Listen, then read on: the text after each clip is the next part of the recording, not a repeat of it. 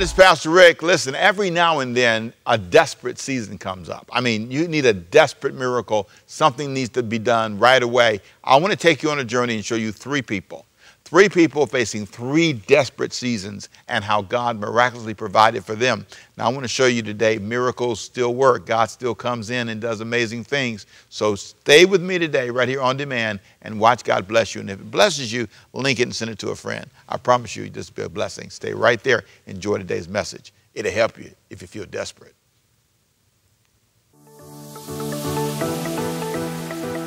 Welcome back. Glad you're with me today. Now, I want to show you something that will take a lot of reading. I'm going to try to zip through it.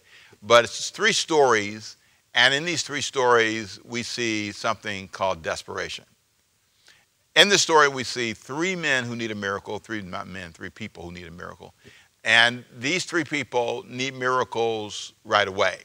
This is a challenging moment. Now, some of us have been there. Some of you are there right now.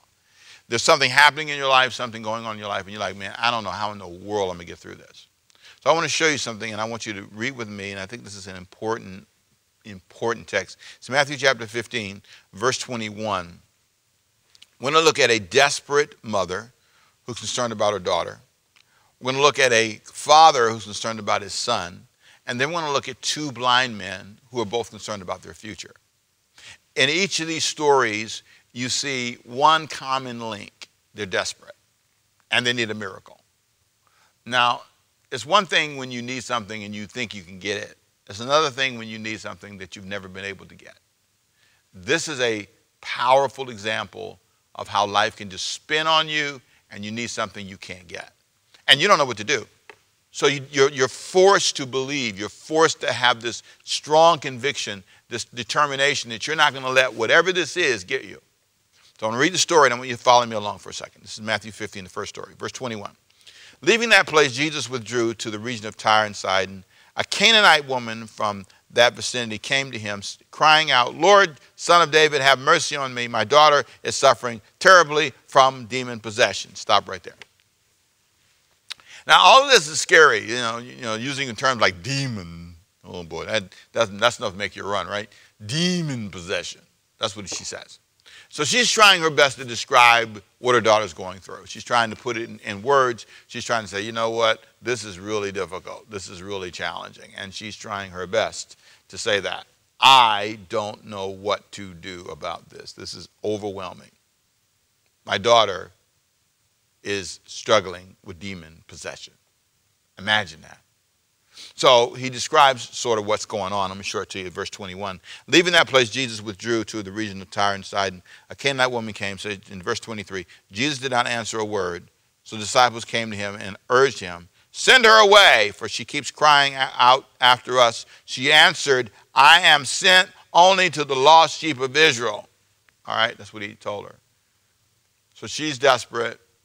He says, I'm really not called to help you folks right now. I'm only helping people who are from Israel right now.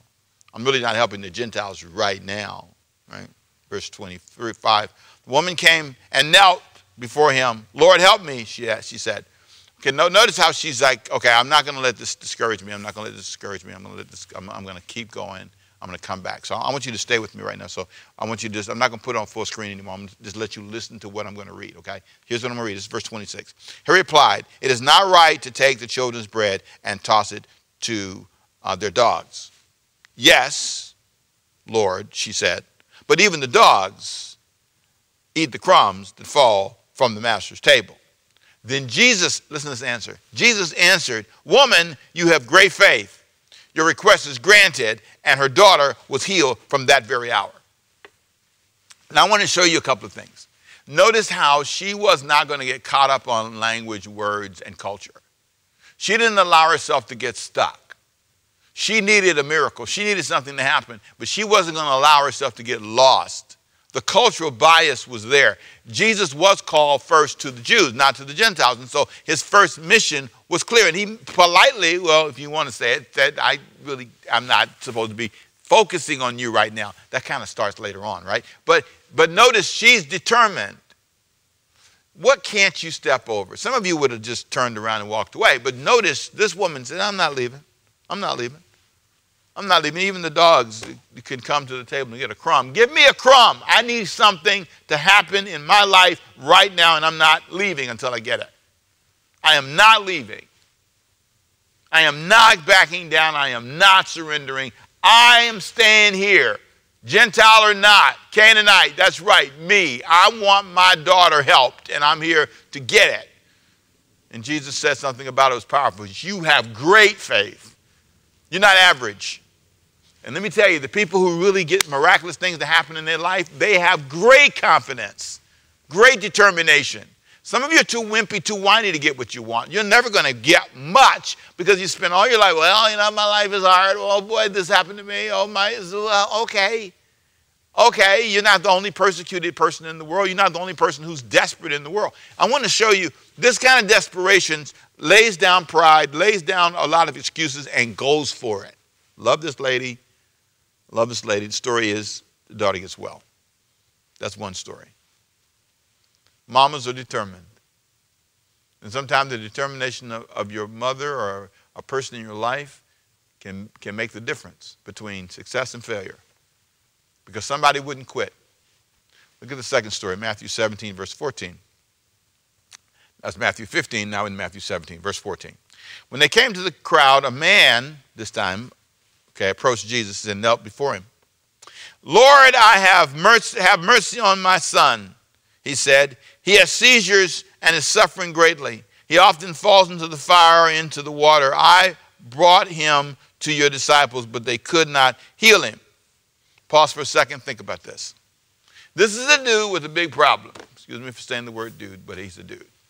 It's big, he's got a big problem. You imagine inviting this guy to your like your pool party or something. He's throwing himself in the fire. You know, you don't want to don't invite him. Don't invite him over for like a barbecue or something. Throw himself in the fire. You know, or throw himself in the water. It's like, oh, this is terrible. Last time he came over, man, you can imagine people say, don't invite them over, boy, because he he'll mess up your whole party. I mean, this is a guy with a real challenge. And but but this is a father concerned about a son. Before we saw a mother concerned about a daughter. Now we've got a father concerned about a son. What's impressive is he's staying with the boy, though. I like that. I like the fact that he's not leaving him because he's got a disability and because he's struggling. I like the fact that daddy goes in the water and gets him. He goes in the fire and gets him. Boy, there's a lot of symbolism in that. And he finds that Jesus is coming to town and Jesus is the potential answer and he's desperate. So what does he do? He comes to him and says, Look, I went to your disciples. You know, I wasn't going to bother you. I went to your disciples. I thought it'd be okay. You know, maybe they could help me. And when I go to them, they can't help me, and my son is in the same condition. Now, I want you to stay with me for a second. I want, to listen to He says, Oh, unbelieving and perverse generation. He says, You guys are unbelieving and perverse. How long will I be with you? That's what he basically says. How long am I going to be around? Tells the disciples, Guys, listen, listen. How long can I be? How am I going to be here? Bring the boy to me, he says. Bring the boy to me. And then he rebuked the demon. The boy gets better, and it's over. Okay. You're kind of wondering here, aren't you? Some of you are saying, well, Pastor, you know, you, twice now in these stories you heard demon, right? So you're trying to say the sickness is linked to demons? No. I'm saying they're describing it the best they can. I'm saying in their mind, this was, this was the best way they described it. If you remember uh, a few weeks ago, I talked about when Jesus came walking on the water, they said it's a ghost. They're, they're describing what they, the best way they knew how, this sickness. I, I don't know that we need to get lost in the, in the term demon and think it's like really like a little imp or something that's jumping in and out of people. There are instances in Scripture where that's true but I don't know that, that this is that kind of story. But let's not get hung up on that. We get to heaven, we'll ask the question. But here's what I want you to see today. This is a guy who's, got a son who has what we would consider today epilepsy. What we would consider today, we wouldn't define it as a demon today. We, our medical knowledge would give this another label. But here's what I want you to see. Whatever was wrong with him, Jesus said, part of the key to getting better was believing you could get better. The disciples couldn't. He brings the boy to him, and Jesus lays his hands and heals the boy. When he or, or speaks the word, the boy the boy's made well. And then he, I'm sorry, he said rebuked the demon, and it came out of the boy, and he was healed from that moment. here's this incredible moment. And I want to say for some of you who are really getting nervous now, you say, well, no, it says the demon temple. Why are you just trying to explain away a demon? I'm not trying to explain away anything. I'm simply saying I don't think it's biblical to say that anytime somebody was sick, that that was because they um, had a demon. And to imply that if somebody has epilepsy or sickness, that someone has a demon. No, it's not true. I think they're describing it the best they could. And the whole process of the deliverance is described the best they could. And what's interesting is in this description, you have this simple summary in verse 20, 20 that says, Because you have so little faith, I tell you the truth. If you want to really understand this, he says, Because you, you have so little faith, I tell you the truth. If you have faith as small as a mustard seed, you can say to this mountain, Move from here to there, and it will move. Nothing will be impossible to you. So if we can just for a moment not get hung up on the term demon, put it on the side for a second. The bottom line, he was sick, he got he made well. That's the big that's the big message, okay? The rest of the details we'll look up when we get to heaven. But the big point is it, there, there's a linkage between better and faith. There's a linkage between miracle and faith. No miracle, no the first woman we studied was not determined enough to go back and lay down her pride and I know I'm a Canaanite, and she wouldn't have been, her daughter wouldn't have been made well. The same thing is true for this son. He would have been made better if the, if the father didn't press in and knock on the door and, and, and not be dis- distracted and, and not get sidetracked. There's something about not allowing a, a disappointing moment to throw out your faith and confidence. This boy gets better. That girl in the first story got better. But notice the linkage between faith and action. You do nothing, nothing happens. You know, it's really interesting, and we can, on another study, digress into this a little more. But whenever you talk about healing, whenever you talk about, you know, making people better, we have taken it as relievers and we've kind of packaged it and it's nice, nice, neat summary.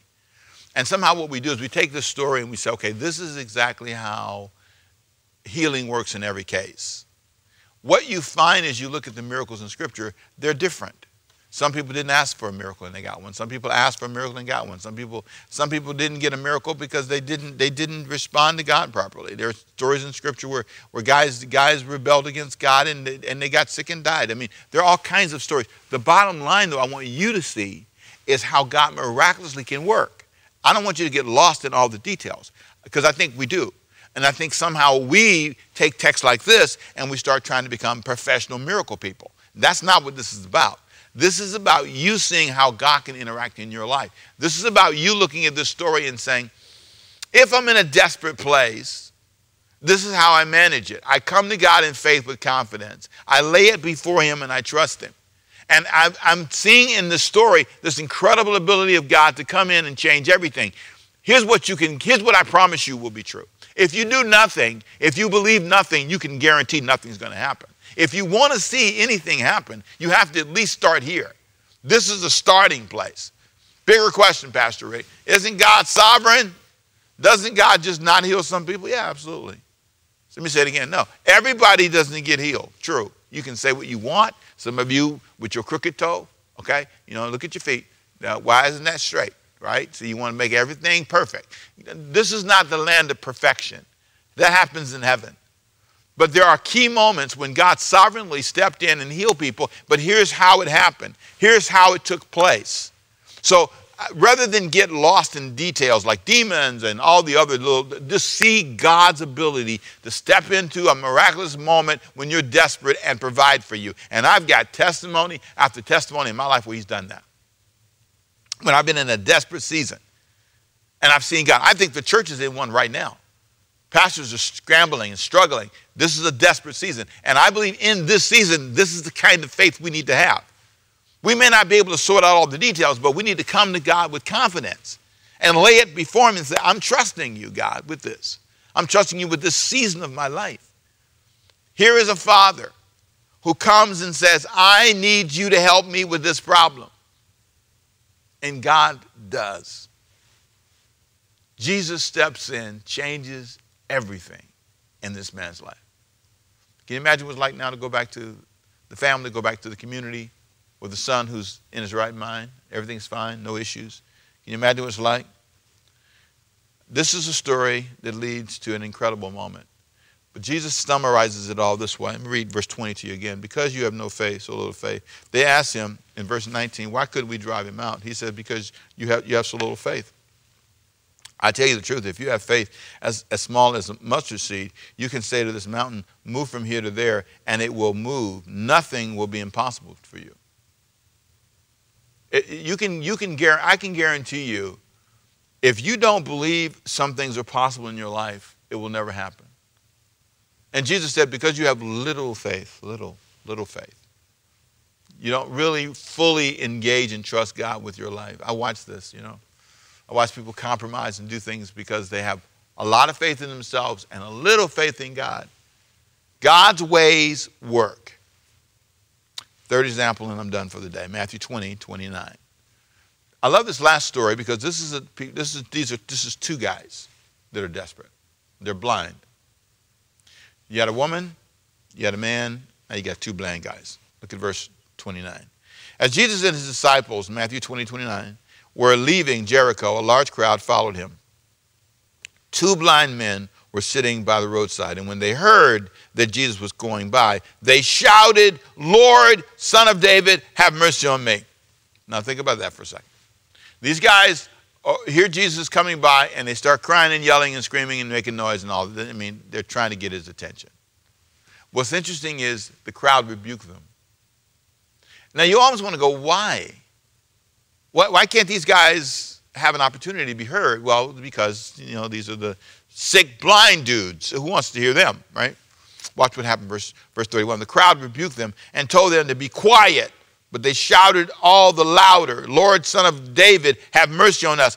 Jesus stopped, called them, and he asked this incredible question What do you want me to do for you? What do you want me to do for you? What do you want me to do for you? For you, not for anybody else. Forget the guys around you, forget the crowd. What do you want me to do for you? This is not about them. They don't want you to say anything. They were trying to silence you. Let's not focus on them. Let's focus on you. What do you want me to do for you? Man, you ever had that thought?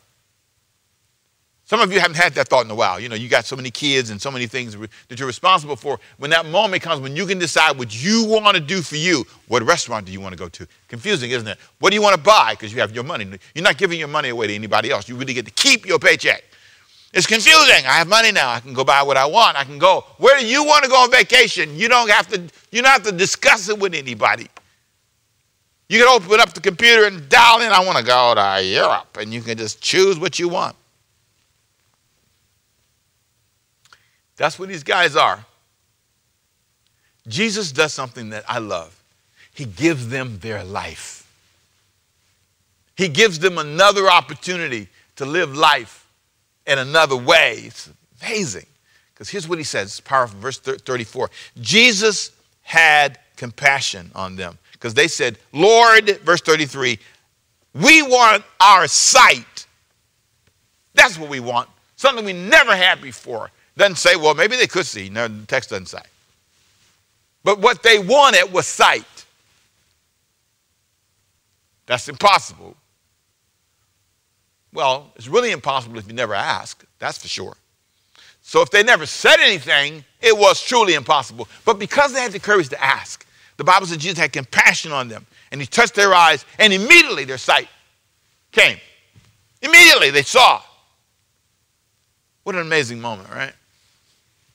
But it all happened because they were desperate.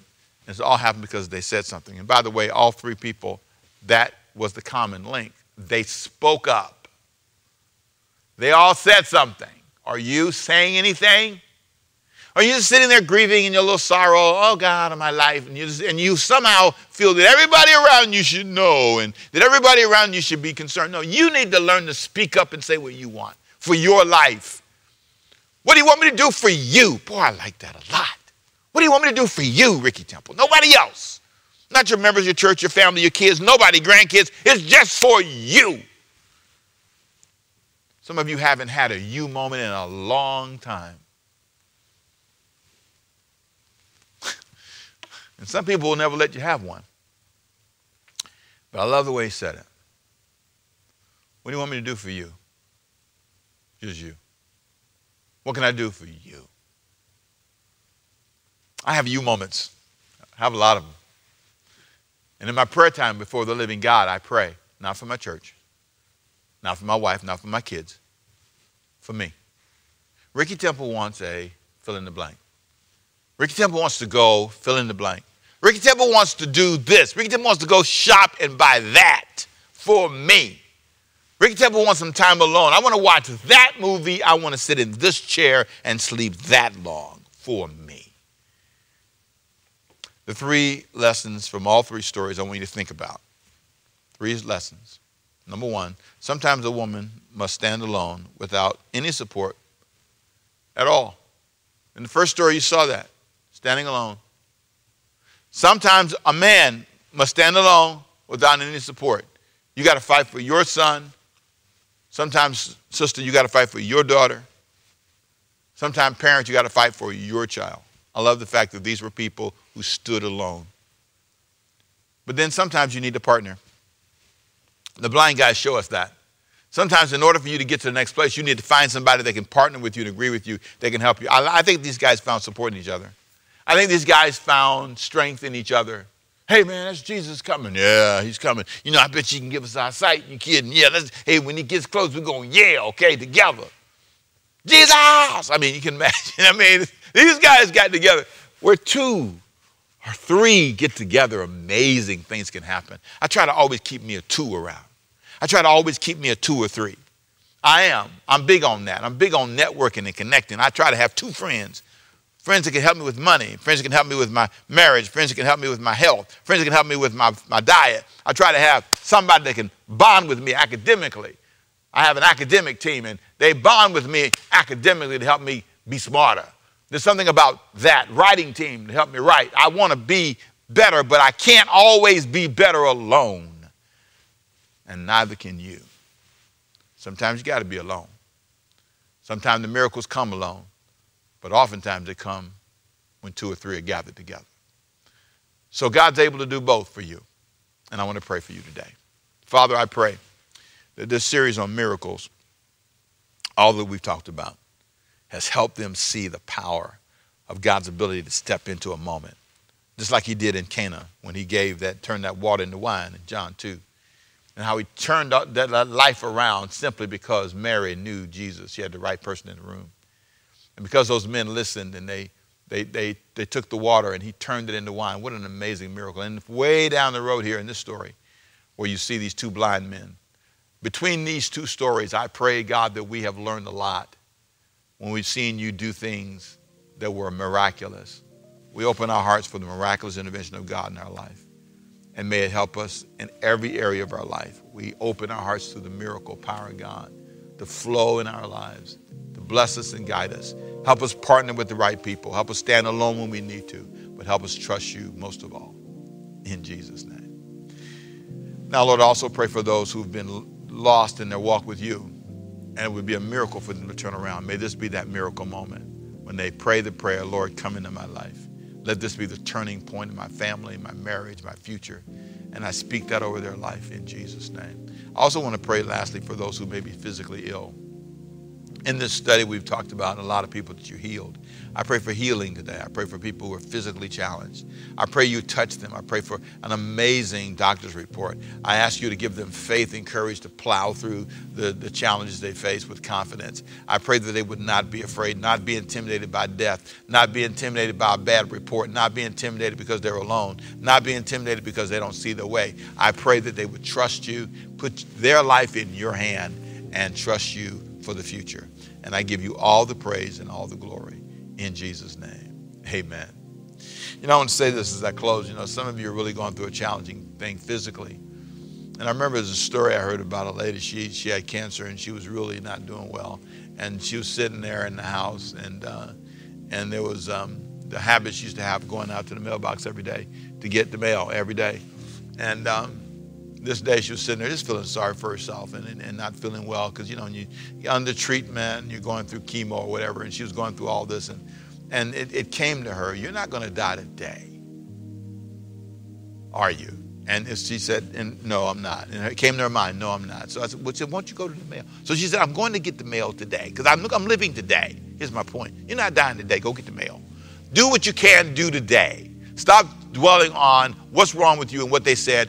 Believe God for miraculous intervention and believe you're going to live until you die. When you die, you'll be okay. But do not allow yourself to live another day feeling like you feel today. God's able to give you life. Get up, go to the mailbox, get the mail. Pick up yourself. Try, trust your living God, and watch Him bless you. Hey, it's been a joy to be with you. I want to pray for, I pray God's blessing and healing in your life. For those of you that don't know Christ, you've been thinking about it talking about it, it's time to make that decision. You want to give your life to Jesus. I pray, Father, for those today that they would make this the moment. They say, Jesus, I need you in my life. God, I need a change. I pray for healing and blessing in their life. In Jesus' name. Well, I pray you were blessed by all three examples today. You saw a mother, you saw a father, and you saw two blind men. Everybody's struggling to find a way to a better place. And God stepped in like He'll step in for you. So let me pray for you. Father, I pray for those today who are in a desperate season healing, provisions, and blessing. Help them find somebody to partner with them like the blind men. Help them, Lord God, find somebody that will believe with them like that father. I pray, God, that you would give them strength today to stand alone and trust you in this season. And I declare miraculous blessings and gifts in their lives to help them through this season. And we thank you for it in Jesus' name. Amen. Thanks for being with me today on demand. I pray it helped you. If you know somebody that's in a challenging season, link it and send it to them and let this be a blessing to them. I'll see you next time right here with me, Pastor Rick. Have a great day. Bye bye.